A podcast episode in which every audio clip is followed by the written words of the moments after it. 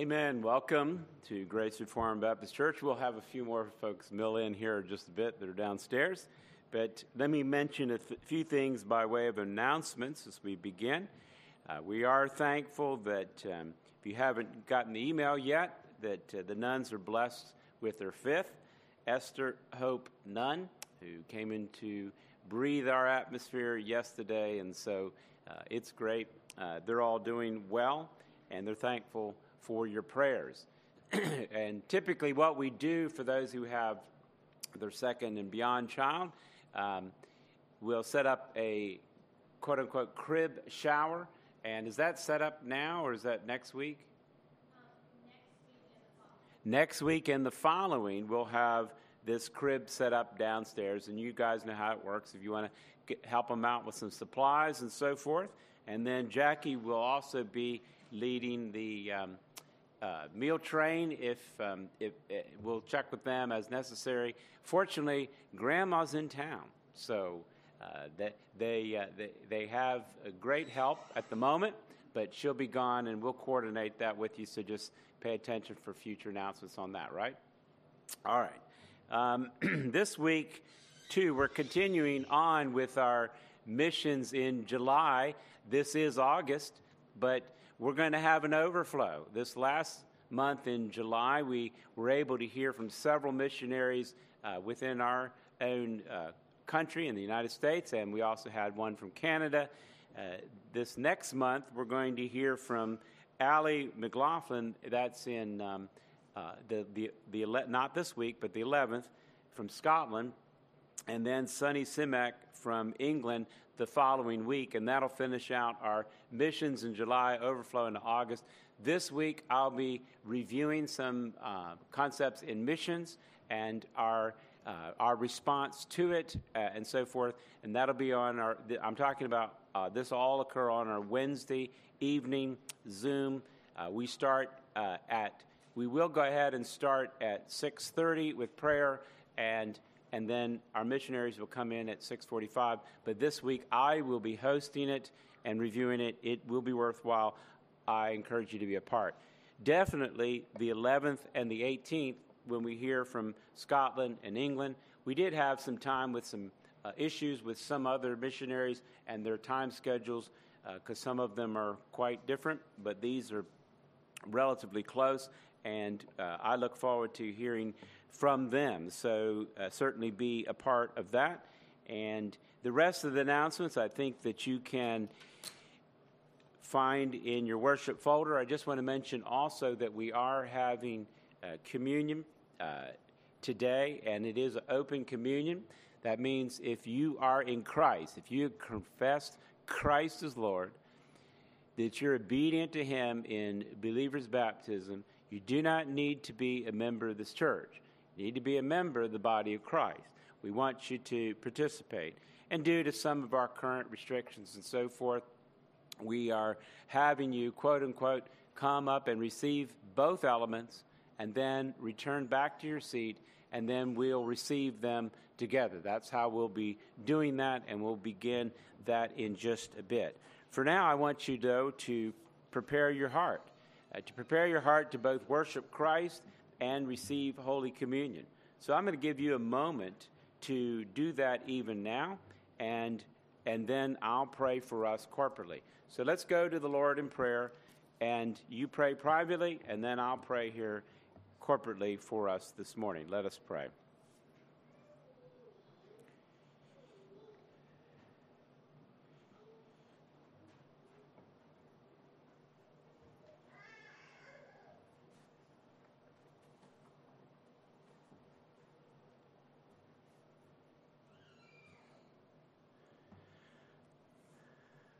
Oh, Father, I'm thankful that we are able to gather together as your people to worship your holy name. I pray that your blessings would be upon us. May the grace and mercy granted to us in Jesus Christ be always treasured.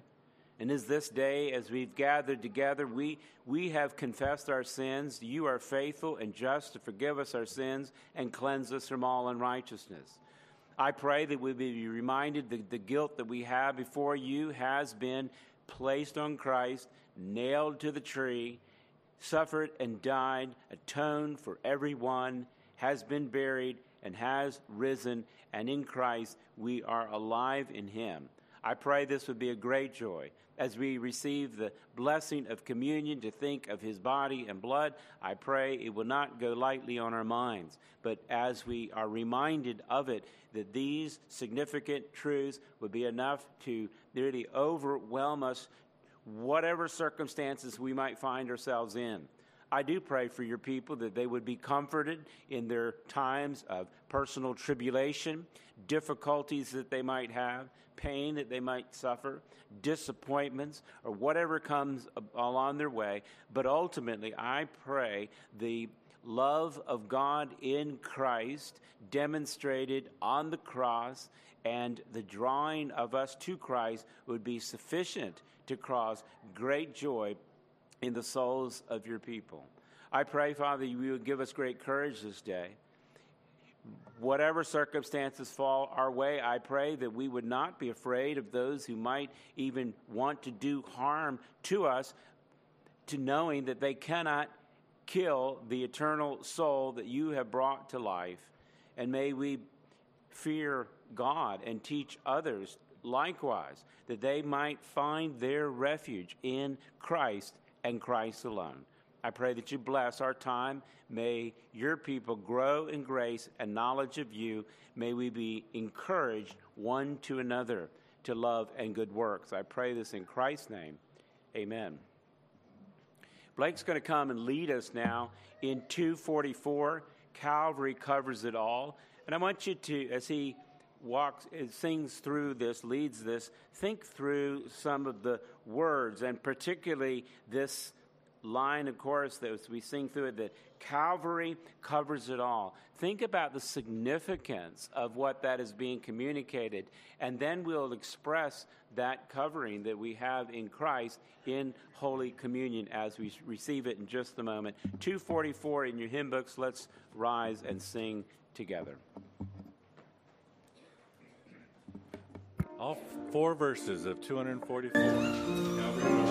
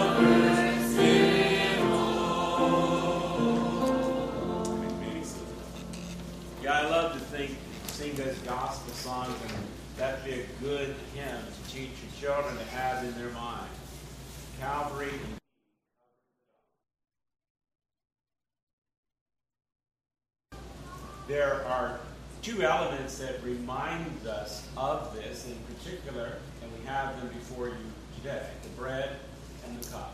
The bread, of course, represents Christ, his perfect life lived, the righteousness obtained. He fulfilled all righteousness. You have not, you never will. Christ fulfilled them all. Perfect. Yet he took on his body your guilt, your sin. Died on Calvary. The cup reminds us of the blood that he shed. It Should have been your blood. Christ shed his blood. The perfect righteous one died for that who is absolutely unrighteous, ungodly. Calvary indeed covers it all to those that are in Christ. We take these as symbols to remind us of this truth. Just as we sing hymns to remind us of the truth, Christ has called us to institute this ordinance so that we would be physically reminded once again of the reality of the incarnation and the true death of Jesus Christ took our sin on his body. So as we remember, we do bless these elements and we'll call you to come forward to receive them. When you do, we do want we want you to receive both and then return to your seat to wait. Because we will wait to receive these together. Blake, would you bless the elements?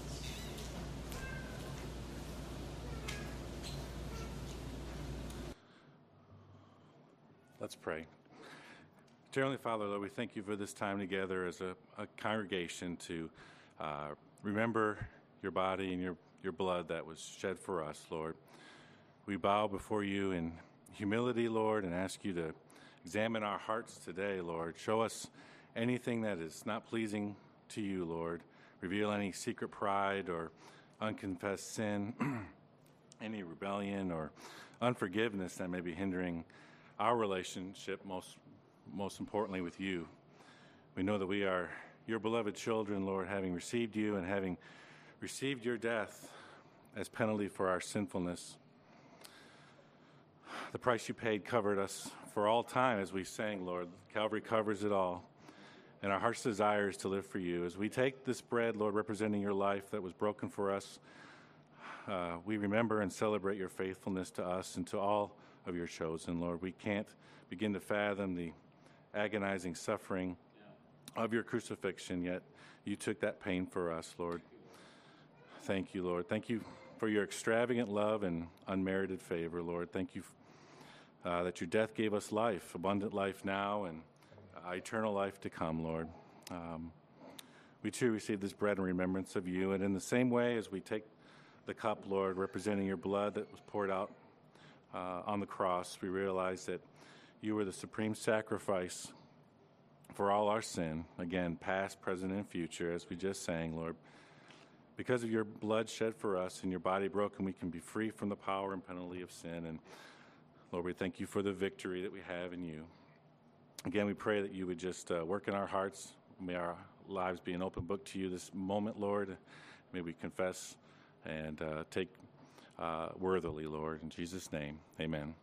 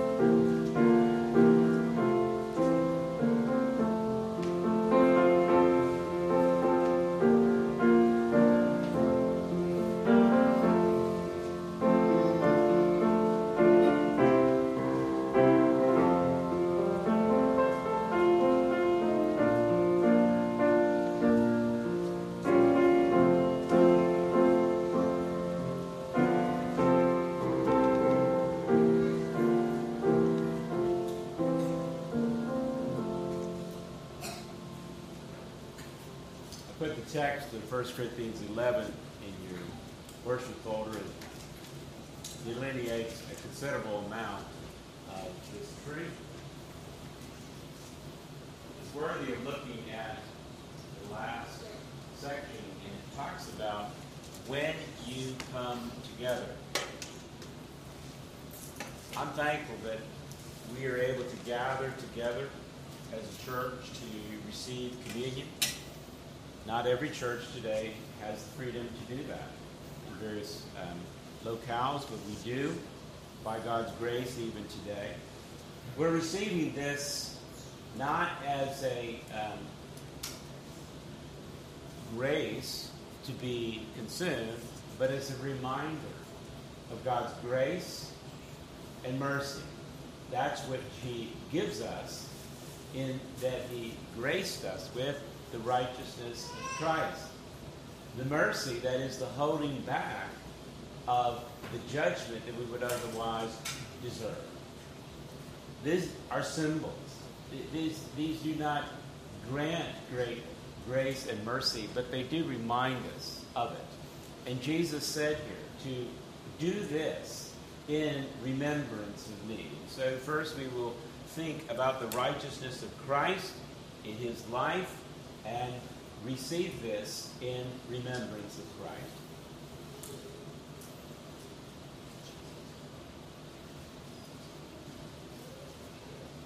The second powerful reminder that we have of Christ, of course, is the perfection that we have through his atonement. He is the propitiation, that is the full covering, the payment for all our sin.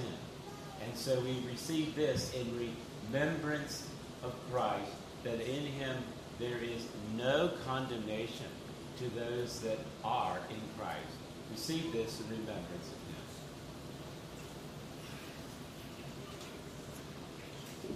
And typically the church then often sings a hymn and dismiss. We're going to sing a hymn but not dismiss. Uh, that's not a requirement of the order, but we do want to then think the next hymn we have coming up is what? 626. And what's the title? I love to tell the story. I thought it was. And I hope you did. This is the story that you're going to tell. We want to encourage you to indeed tell the story. Let's stand and sing together like this. 626.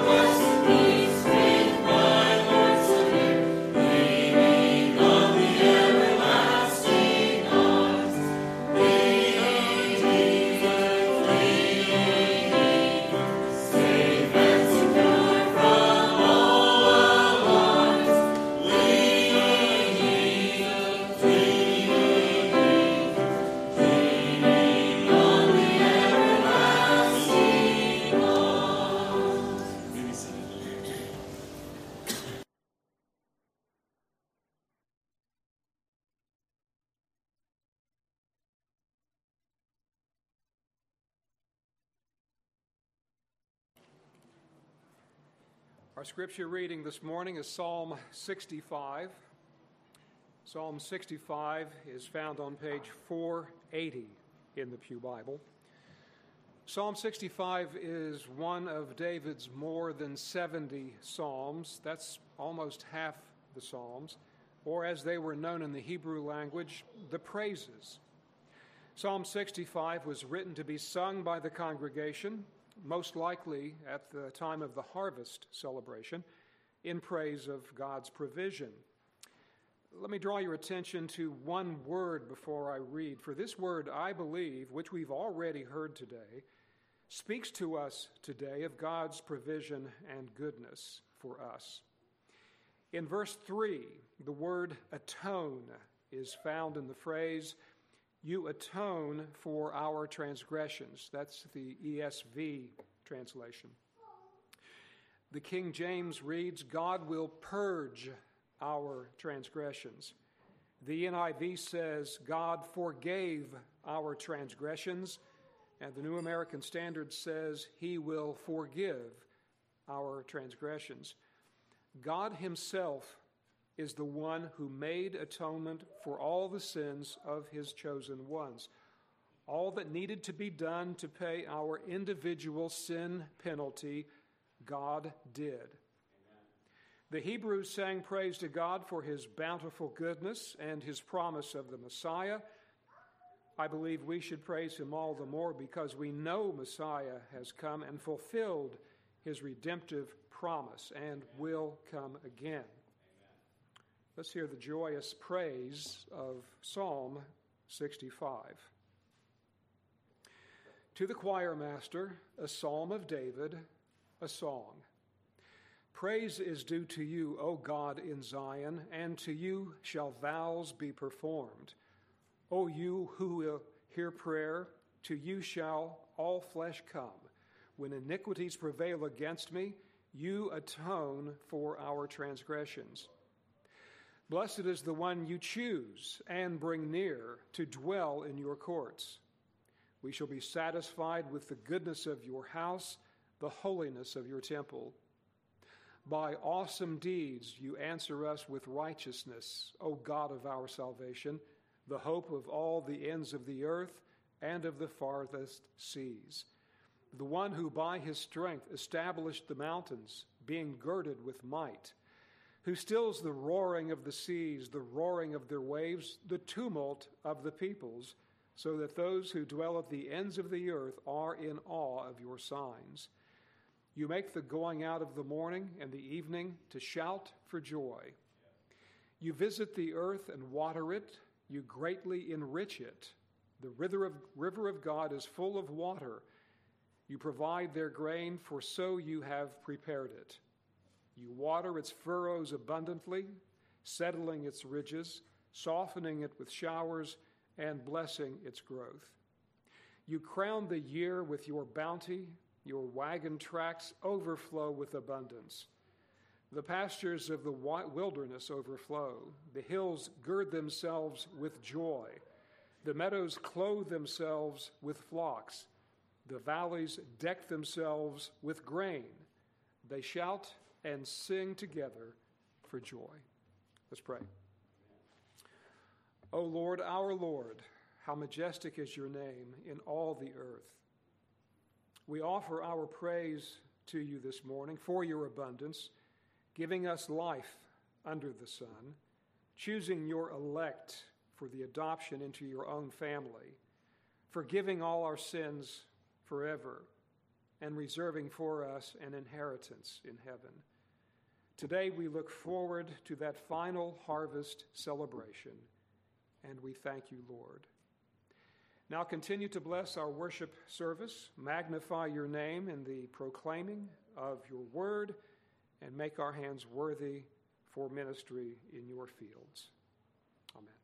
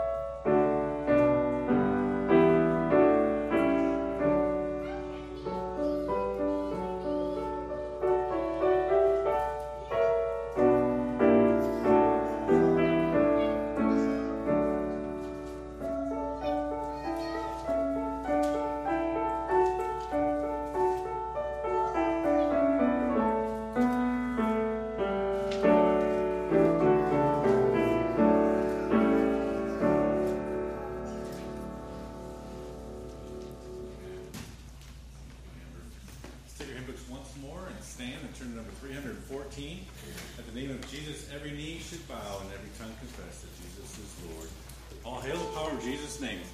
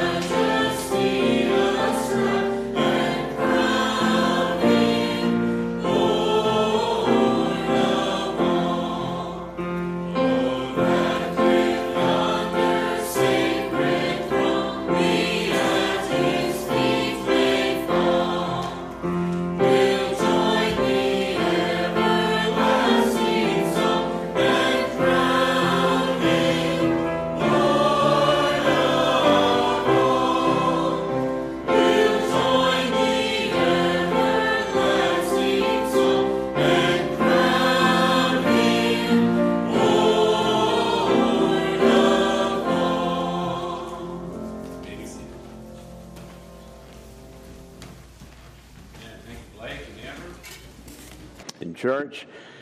You're singing.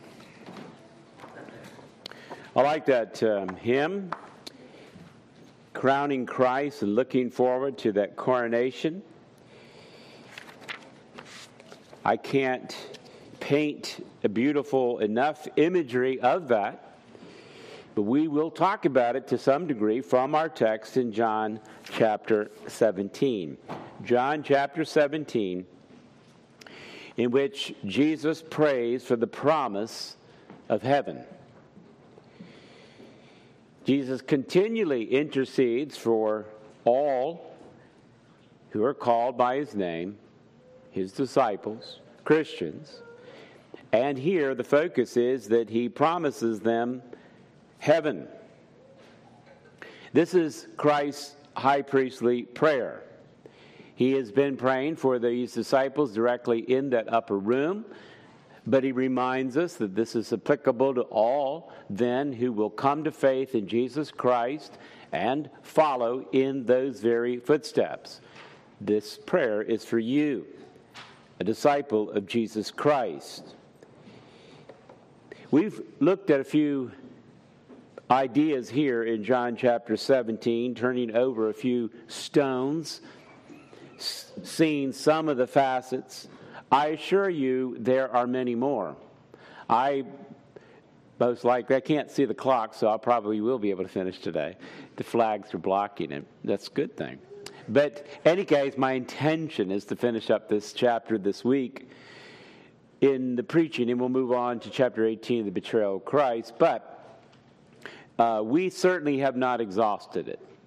And I hope at the very least in our looking at chapter 17, the high priestly prayer of Christ, that it has a source for you to go back to, a well for which you can take another drink. If you want to have some sort of devotional time in your life, I think printed devotionals are great to have or even get these emails. I look I probably look at four or five a each day, believe it or not. I, I like them, they're, they're good. It typically takes a text of Scripture and then provides a short explanation. And if you're getting it from Spurgeon or MacArthur, that's normally excellent. But sometimes it might be helpful just to take the text of Scripture, and John 17 in particular, and bathe in the beauty of the sunshine that is here, this exaltation of Christ. Maybe read a phrase or two and then think about it, and then think some more, and some more.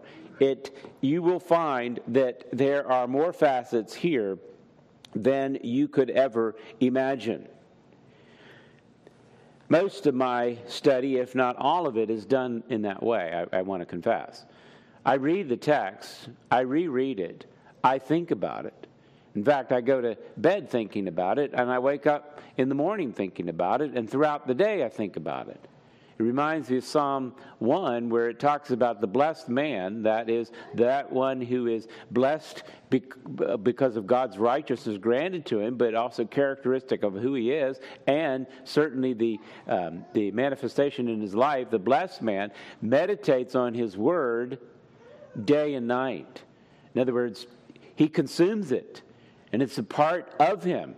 And beloved, if you do this, you would be amazed how much application you would have in your own life for this truth and in the lives of others that might come across your path. So sometimes just going slower might be helpful and just take a selection of the word.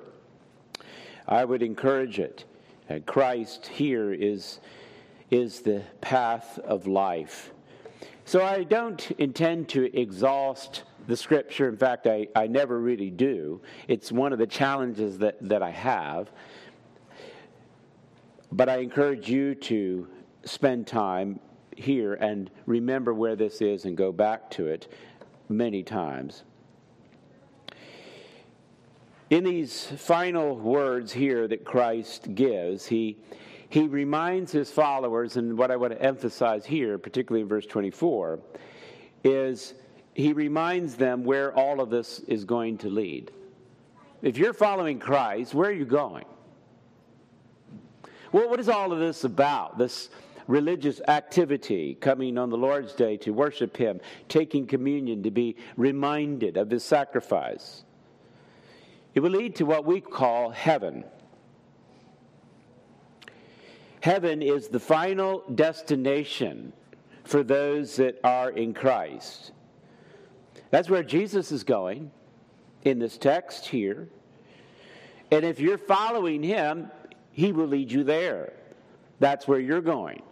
The pathway is to eternal life. If you remember early in this discourse to these disciples, this is a private message to them, not publicly. It is for you if you're following Christ. He reminds you in chapter 14 to do what? Let not your hearts be troubled. For them, it would be great trouble that they would face. He knew it, and he needed to teach them some final words. Beloved, I would tell you, every day you're going to face some trouble. And the call for Christ is this don't let your heart be troubled. Your world might be, your experiences might be, your personal afflictions might be, but in your heart, that is in your mind, the mind granted to you by Christ, you don't need to have trouble believe. Believe God. Believe in Christ Jesus. The question is the, the answer to that question is simply is have faith in him. And specifically, then he reveals or explains why you should have faith in him in this troubling time in the world in which you might exist. Because in his father's house are many rooms. If it were not so, I would have told you that I but I would have, I go to prepare a place for you. And if I go and prepare a place for you, I will come again and take you to myself, that where I am, you may be also. That's what Jesus is doing. He has gone to heaven, if you will, in that sense. He's preparing a place, not some separate place, but in the Father's house right? And if he goes and does this, which he did, he's coming back to get you so that you can be there. That's the final destination.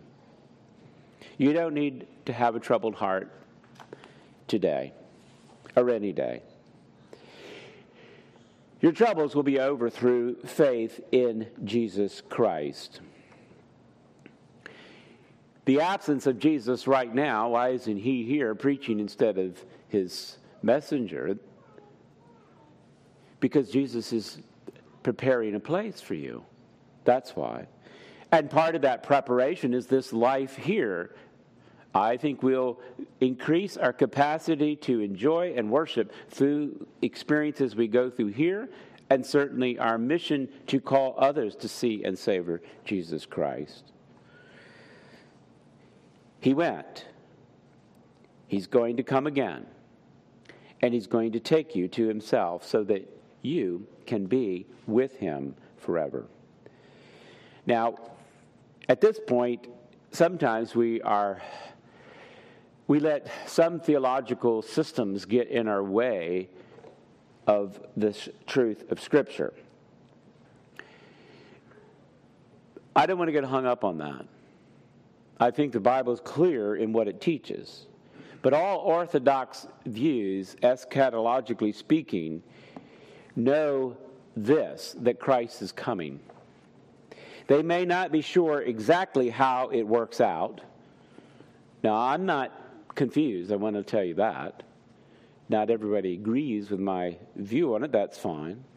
But I think Scripture's clear, and if you take it in a literal, not literalistically, but a literal sense, you'll see Christ is coming. There is symbolism, uh, which we'll look to the book of Revelation in a bit, but that symbolism that is given isn't to confuse things, it's to clarify things, to explain things, to portray a physical reality. The symbols point to the substance, and the substance is Christ. Just as these communion elements point to the substance of Christ, these are symbols. And that's used a lot in the teaching. 14:3 indicates of John that he is coming and he is coming to take you to himself. He's coming for his disciples. His coming will entail judgment for those that are not his. So, his coming to them will be great fear and dread, and should be. It could happen at any moment. That is the next thing on the eschatological calendar. That is, Jesus is coming. He's coming quickly.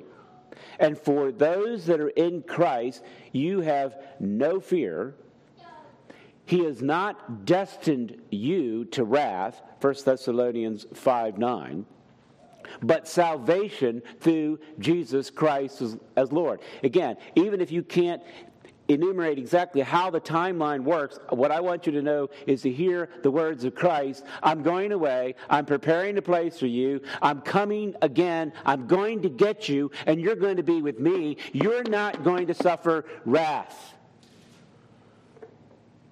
you're going to receive salvation of Christ. He's promised. And on our text here, he, he includes this prayer that indeed this promise would be fulfilled. Let's read it in its context, and I'm going to break apart verse 24 as our focus, but to keep it in context, we'll read our entire section 20 through 26. In Jesus' prayer, remember, he shifts here from looking at his disciples and says in verse 20 of John 17, I don't ask for these only, but for also for those who will believe in me through their word, that they may be one, just as you, Father, in me, and I in you, that they may be in us, so that the world may believe that you have sent me. The glory that you have given me, I have given to them, that they may be one even as we're one. I and them, and you and me, and that they may become perfectly one, so that the world may know that you sent me and love me, love them, even as you love me. Father, I desire they also whom you have given me may be with me where I am. There's the phrase. To see my glory that you have given me because you loved me before the foundation of the world. O righteous Father, even though the world doesn't know you, I know you, and these know that you have sent me. I made known to them your name, and I will continue to make it known, that the love with which you have loved me may be in them, and I in them. Let us pray. Father, we pray in conjunction with Jesus Christ even now that this desire which will be fulfilled will be something to which we truly believe. That we would recognize that indeed Christ is coming to be, uh, to take us with him to be where he is, to see his glory. And I pray that this would be a great comfort, conviction, and courageous bent of your people looking for Christ our Lord. I pray this in his name. Amen. Now, I mentioned our key verse here is verse 24. I desire that they also, whom you have given me, may be with me where I am. As I mentioned, Jesus is ascending to heaven. His desire, which will be fulfilled, is that his disciples be with him, right? That's what the text is. He's going away, and he wants his disciples with him, and that's what he's praying about. I stop and look at this text as I meditate and think about it, and I have three questions really to, to ponder in my mind. First of all, is who's going? Who's going to heaven? Second of all, where is heaven? And thirdly, what is heaven like? Who's going? Note the text in verse 24, it talks about the people of heaven. It is those whom you have given me. You here is the Father. It is those who the Father has given. Can I stop right now and say that not everybody thinks they're going to heaven is going? There are many people that think they're going to heaven because of all kinds of things. They affirm some sort of religious conviction, they're a part of some sort of community, they've done certain works, whatever it might be. Maybe they're just a good person. But that's not what Jesus says. And Jesus reveals it right here of who is actually going to heaven. I thought about this, by the way. I've never preached an atheist's funeral. I'm sure they have them. I've never been invited, and I've never preached one. But I have preached a sermon or two at a funeral in which I didn't know really the person. One of them, I didn't know him at all. And some others, I had great questions in my mind. They're not in heaven. And um, it's interesting to see the response of the people at that time because they all think this, their loved one's in heaven. It's a challenging sermon to preach. You know what I do? I just preach the gospel. I say, I tell you what it takes to get there. And this is part of the gospel right here. What does it take to get to heaven? Who's going?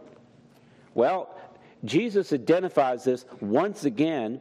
It's those who the Father has given me. Now, he's taught on this quite a bit. And note this this is this closing prayer that Christ gives as, as he's about to be betrayed. You know, he's going to be broken apart from the disciples. He wants one more thing in his mind, and that is to know what, how you're going to get where I'm going. And he reiterates it one more time these are those that the Father has given me. This language the Father given, we describe this as the decree of God. It is God's divine decree before the foundation of the world. We describe it as the election or choosing of the saints. And working that out, we might call it the predestination, that is, God determining beforehand.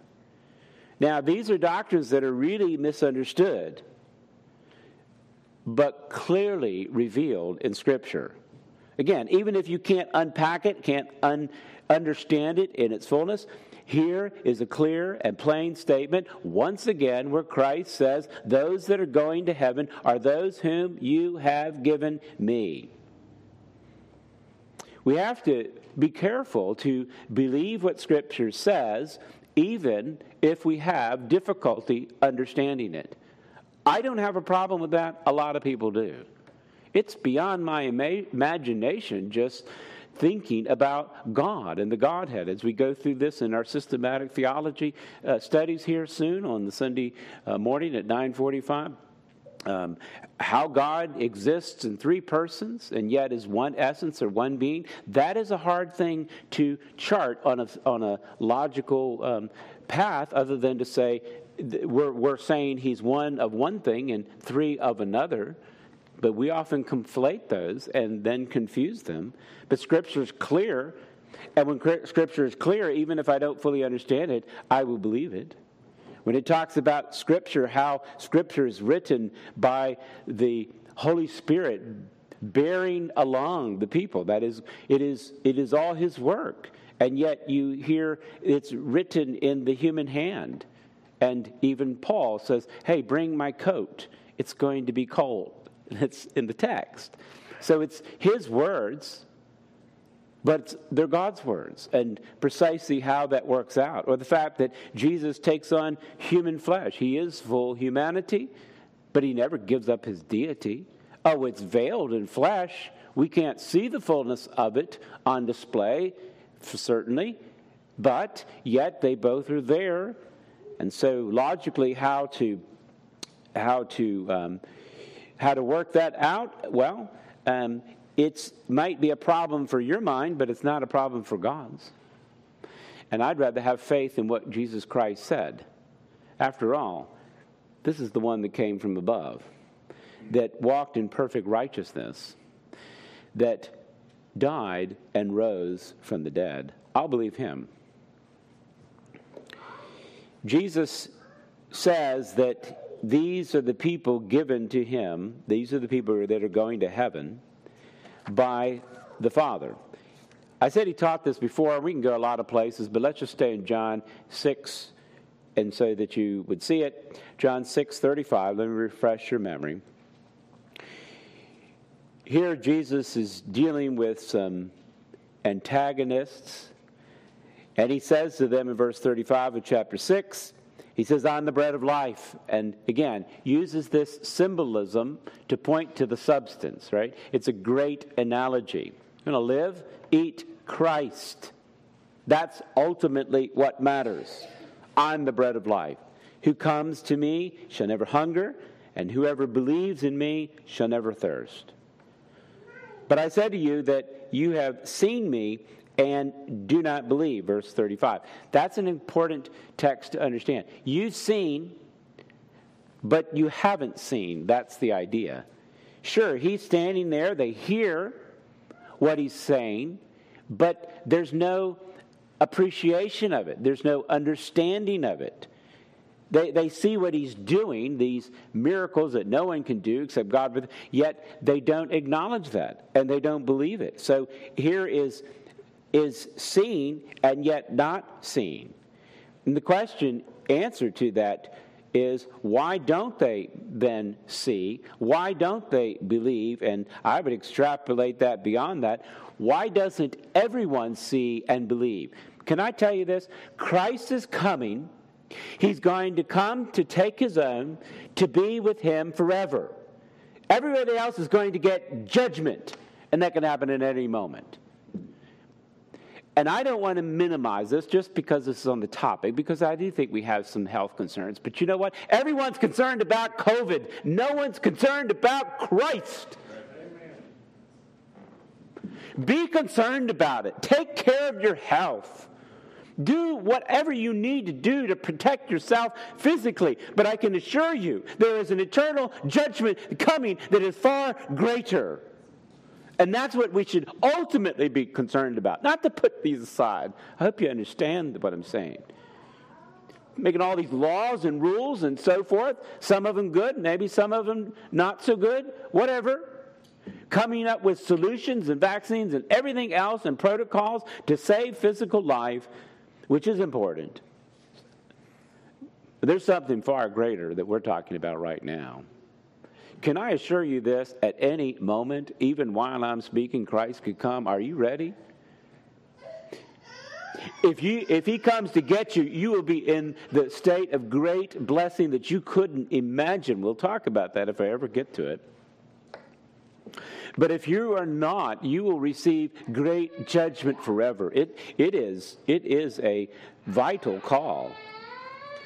But why will they not hear? Why will they not believe? Why do you speak these truths that, to, to people that seem not to have any concern at all? He would say it in verse 37. This is understanding this.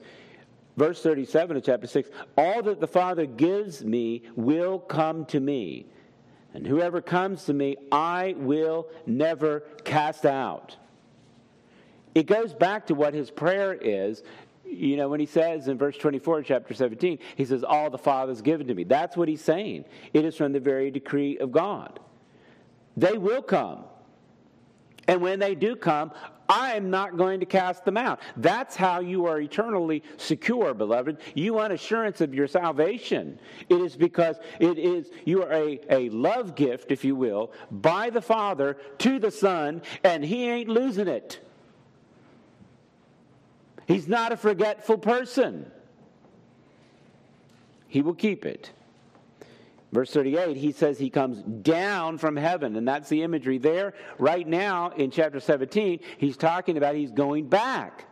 But he came down initially he comes down not to do his own will, just to do what he wants, but his directive is to do the will of him who sent me. Who is the will of him who sent me? It is the Father. It is the Father's will. It is his divine decree to do what?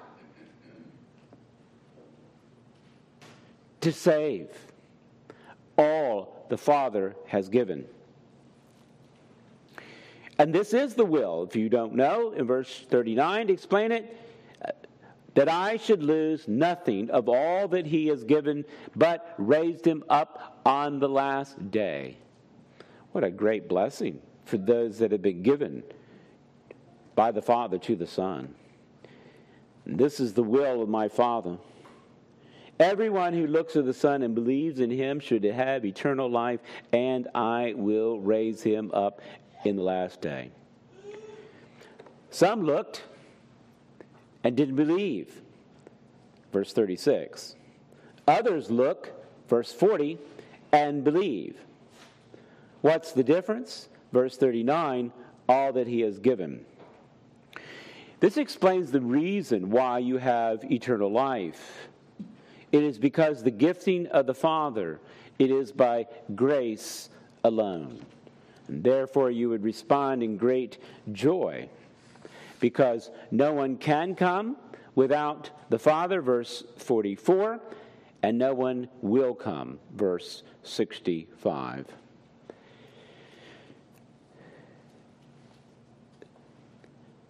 The tension in people's mind is both the fairness of this and then the individual free will of individuals to make up their own mind. Can I answer those objections? Two ways. One, I would say, believe the scriptures, even if you can't rectify this in your own mind. Believe what Christ said. Second, I would just say, logically, you don't want fairness. You want grace and mercy. Fairness means you're going to be drowned like rats. All of sin and come short of God's glory. The payday for your sin is death. That's what you deserve. Fair would be judgment. Fair would be Christ descending from heaven and bringing judgment to everyone. For those the Father has given, they get grace and mercy. It is unmerited and undeserved. How about free will? Oh, to make a, a good decision? Sorry, you had that in the garden and you rebelled against God in Adam. That's what Scripture says. And so your will is tainted.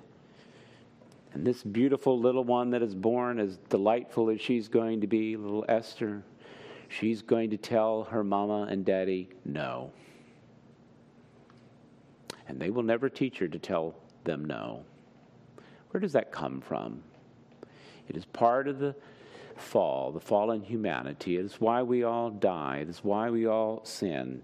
We are fatally flawed. Our natural inclination is to rebel against God, to choose evil. And when we do choose what others think of good, it's done for selfish reasons. It's done to assuage guilt. It's done for all kinds of purposes. It isn't motivated by a regenerated heart. When Christ saves the sinner, he changes the desire that now they have an inclination to repent and believe. You must repent and you must believe. It is your repentance and it is your real belief. And I call people to do that. That is what you must do. But the reason why you learn later, it is because this has been granted to you by the Father. That's what we mean by grace. It has been given by the Father.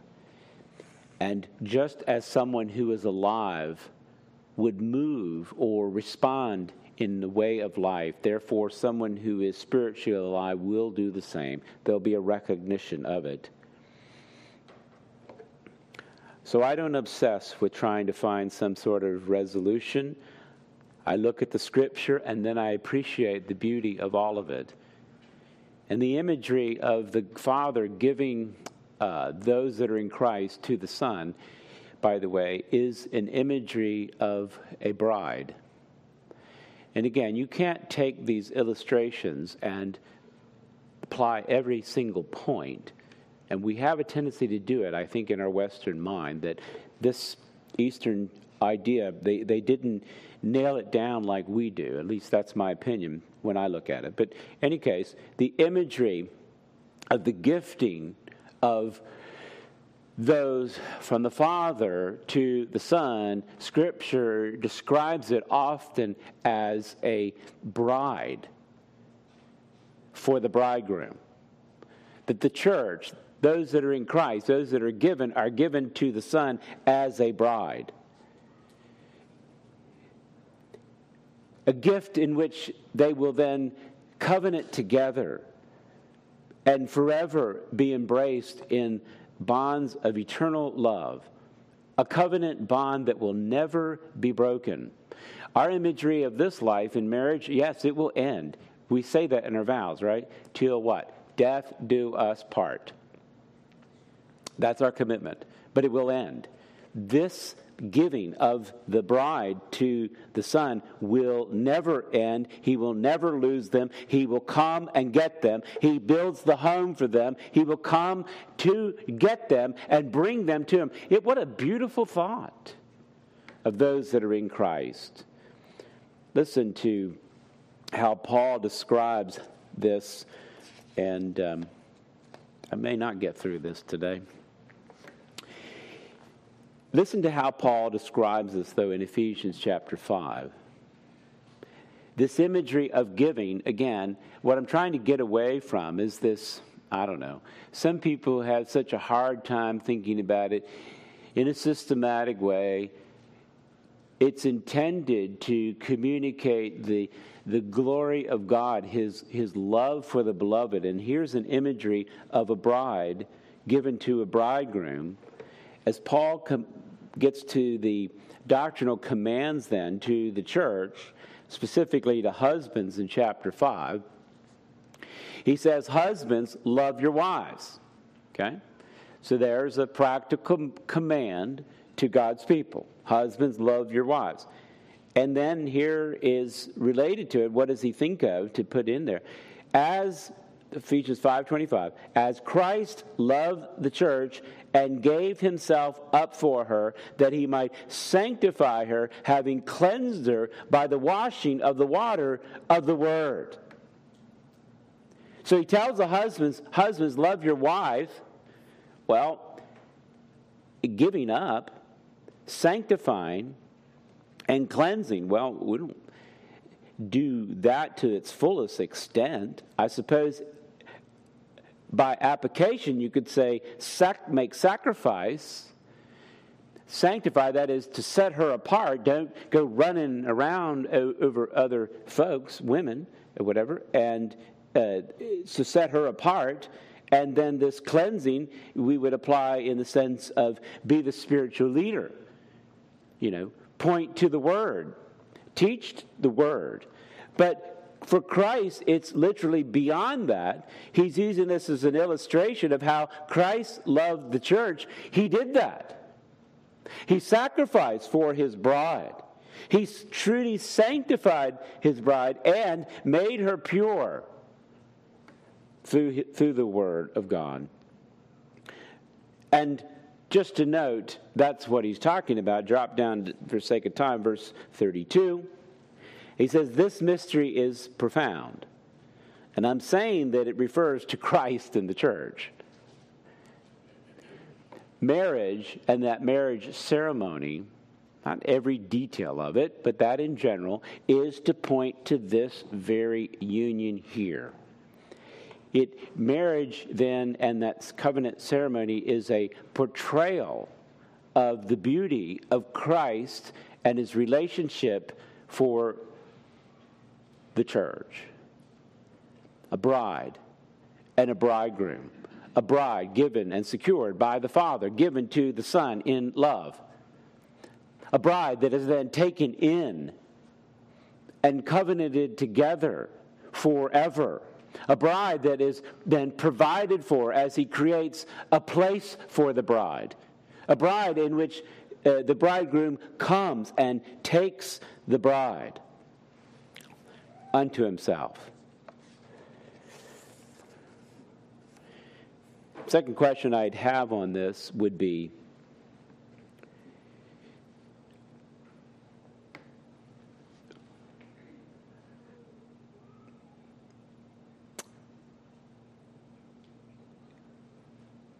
how can you know then that you're given? Because when we present that, and Scripture seems to indicate that, some of the people's response would be, okay, um, how do I truly know that I'm been given by the Father to the Son? Because that would be important. I wouldn't be deceived. Maybe He didn't choose me. Maybe He choo- chose somebody else. So, how would I know that I'm there? How can I know that I am among the given? And furthermore, if you're teaching somebody else, telling them the truth, maybe they might stop and ask, hey, um, how do I know? Is there some sort of marking that people get? Is there some sort of secret knowledge folks have to know that they have been chosen by the Father and given to the Son and can expect the Son then to come and get his bride and bring him to him? You've seen it before, but let me just remind you one more time. John 20, verse 30. John 20 and verse 30. It really provides a early conclusion. It's going to conclude one more time in the gospel in the next chapter, but 2030 drives to the point of why this is written. Jesus did many other signs in the presence of his disciples, which aren't written in this book. But these are written. They're written so that you may believe that Jesus is the Christ, the Son of God, and believing you may have eternal life in his name. Can I tell you how you, you can know? Through his word. Look and live. Look and see Christ in His Word and live. The, these things are written. He uses this as a, a means by which to call His bride. They will hear His voice and they will respond and they will come. Here's one of the questions that you can ask well, okay and I do point people to specifically the Gospel of John, but you can point them to the entire Bible. The beauty of the Gospel John is not that it's the only book like this, but it is specifically written with this goal in mind. This is where it's heading. This is why it begins with In the beginning was the Word, and the Word was with God, and the Word was God. And the same was in the beginning with God, and all things were made by him, and without him was not anything made that was made. In him was life, and the life was the light of man. Do you see Christ? Do you recognize that in the beginning was Christ before everything began in time? That it is indeed He who created all, that in, in Him is life. This is why we live and breathe and have our being. It is because of Christ. That's how it begins to portray the beauty of Christ. Do you believe? Does this affect your mindset, your affections, your attitudes? Jesus does miracles in John in, includes seven specific ones. Oh, Jesus did many, many more, but seven specific ones are pointed there to demonstrate some key aspects. Not all of them is not comprehensive, but as you read through it, when you think about it, Jesus turning water into wine in chapter 2, demonstrating that indeed he is the source of life, as claimed. He heals a nobleman's son in John chapter 4. He does that without even going there, de- demonstrating his sovereign power over all. If you remember in chapter 5, there's a lame man at the pool of Bethesda. And Jesus says, Get up, walk right now. In John chapter 6, there's a lot of hungry folks that come out, at least 5,000 men and probably three times that if you count the women and children. And, and Jesus would say in John chapter 6, as we already read, he says, What? I am the bread of life. We think that life comes from the stuff we physically put in our mouth. It comes from the one who is in the beginning, who created all things, who sustains all things. He demonstrates that indeed, through this uh, physical miracle, that Jesus is the source of life and the sustenance of life. In the same chapter, then, a storm blows up in John chapter 6, and Jesus does what? He just walks on it and he calms it. Who could actually say, Storm, go away and stop? Wait the next time a tornado comes along and try that. Or if you're out in the ocean, and that, I'm not a seafarer, but that could be a very scary thing, I could imagine. You have no safe land around, and, and water's in great tumult. It is only the very word of Christ that will stop it immediately. There's a man that's blind from birth in John chapter 9. And Jesus gives him eyesight. Someone who never physically saw before is given eyes. Jesus truly is the light of the world. And finally, the seventh sign of Jesus in Lazarus, it raises Lazarus from the dead in John chapter 11. At any moment, Jesus could say, Get up and walk, and you will. He can grant physical resurrection, He can grant a newness of life.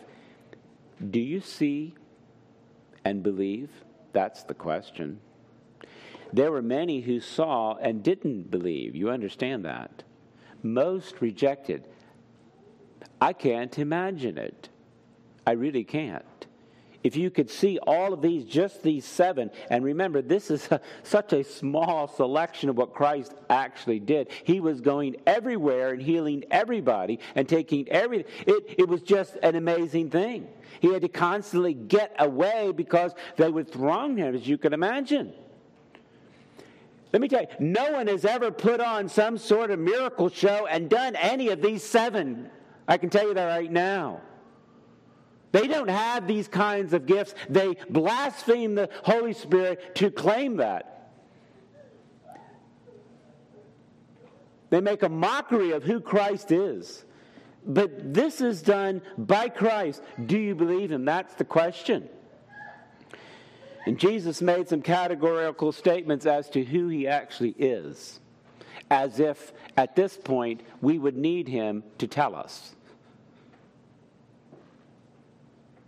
He was affirmed by the Old Testament prophet who made a bridge, John the Baptist, a man that was totally respected. He said, I can't even tie his shoes. He that comes after me, he was before me. How was he before him? He was physically born because he is the Word of God. In the beginning was the Word. Jesus would include these I am statements. There are many of them, at least 23 or more in the Gospel of John, but seven specifically.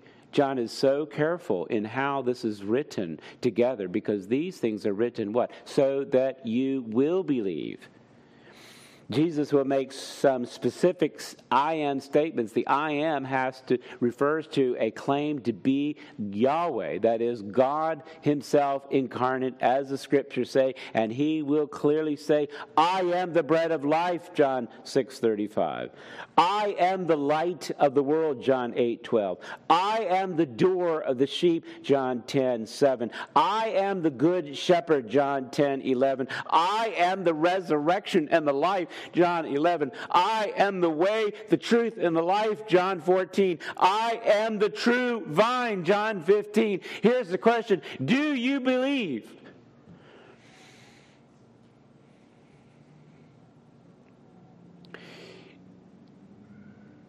Those who believe then can be assured that they have been given by the Father to the Son as a gift of love, a bride for the bridegroom. Do you believe? Do you believe that God so mercied and graced the world that he gave his only Son, that whoever believes shouldn't perish but have eternal life? It is a matter of faith, beloved. These things have been written so that you would believe. And the real question to examine your own heart is do you believe? Our belief can wane at times and wax at other times, but it is always there. And it is that which drives us back to see the beauty of Christ, the glory of who He is. And that's why these things have been written. It is written so that you indeed will, will look to Christ and live. Old Testament illustration when the when the Israel had rebelled against God and judgment came on them in the form of snakes. You know what they did by way of symbolism? Took one, right, created a, a snake and put it up on a on a stick, and the response was, "Look and live." John uses that same illustration in his gospel to tell you what that points to. That symbolism pointed to a man on a cross dying for your sin. And the question is, are you looking? Yeah. You see it? Yeah. Are you living? Do you believe? That is the point. Look to Christ and live.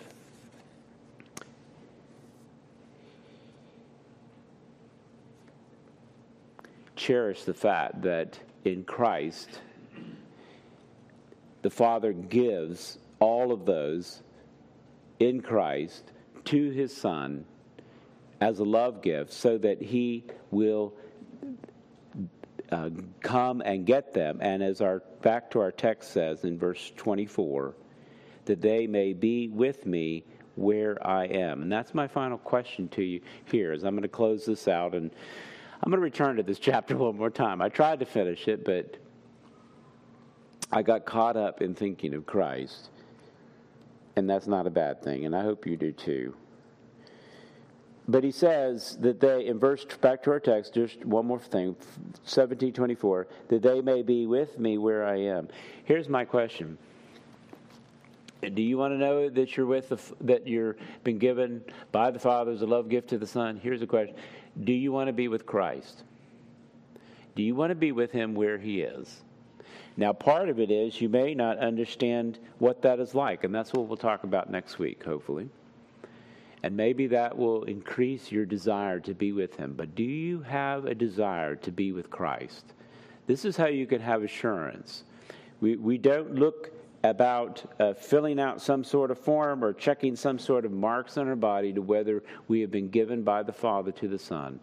It is, do you have a sign of life? And you know what the first sign of life is? Repentance and faith.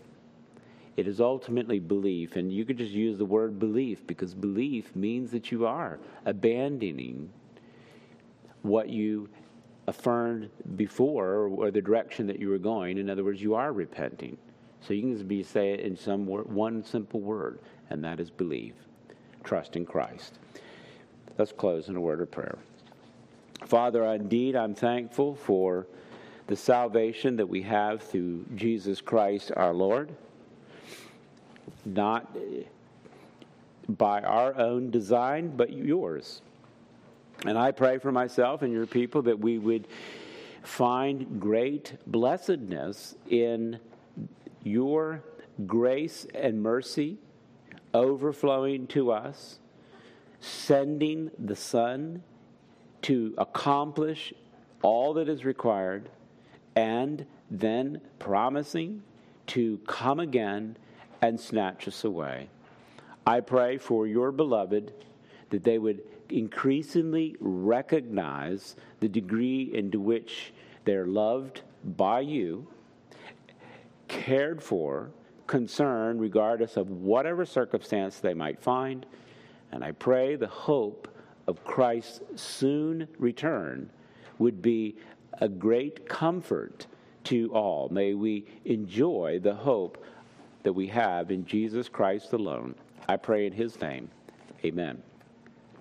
Take a moment now to think on these things privately where you're at, and then we'll sing and have a benediction together. Take a moment now.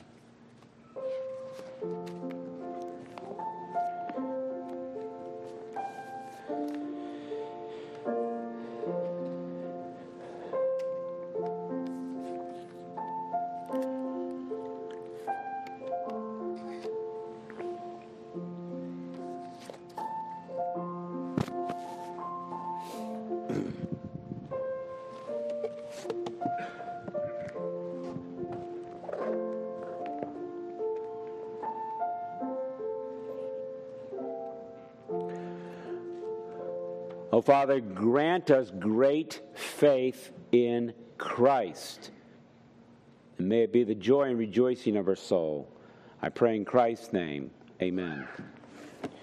Well, since I didn't end where I wanted to end, I do want to sing the song that you just played, of course. Always mess you up. What hymn number are you on? I like that one. When I first believed. What? 104. 104. See, we never know where we're going to get if you let the Spirit work, but sometimes help us out with a song too. 104 in your hymn book. All right. And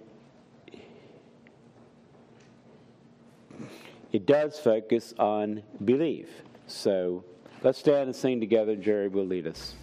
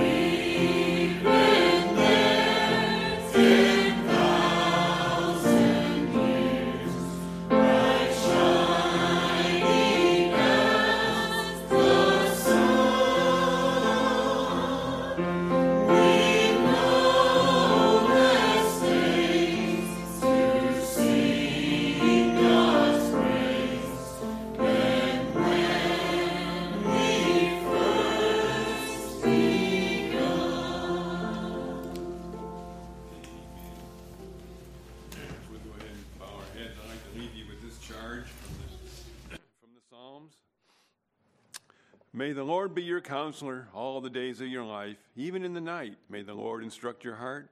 May you always set the Lord before you, and may he always be at your right hand, so that you shall never be shaken.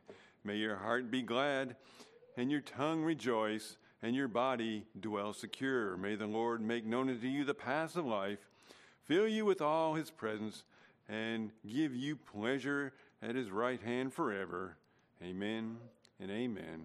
You're dismissed.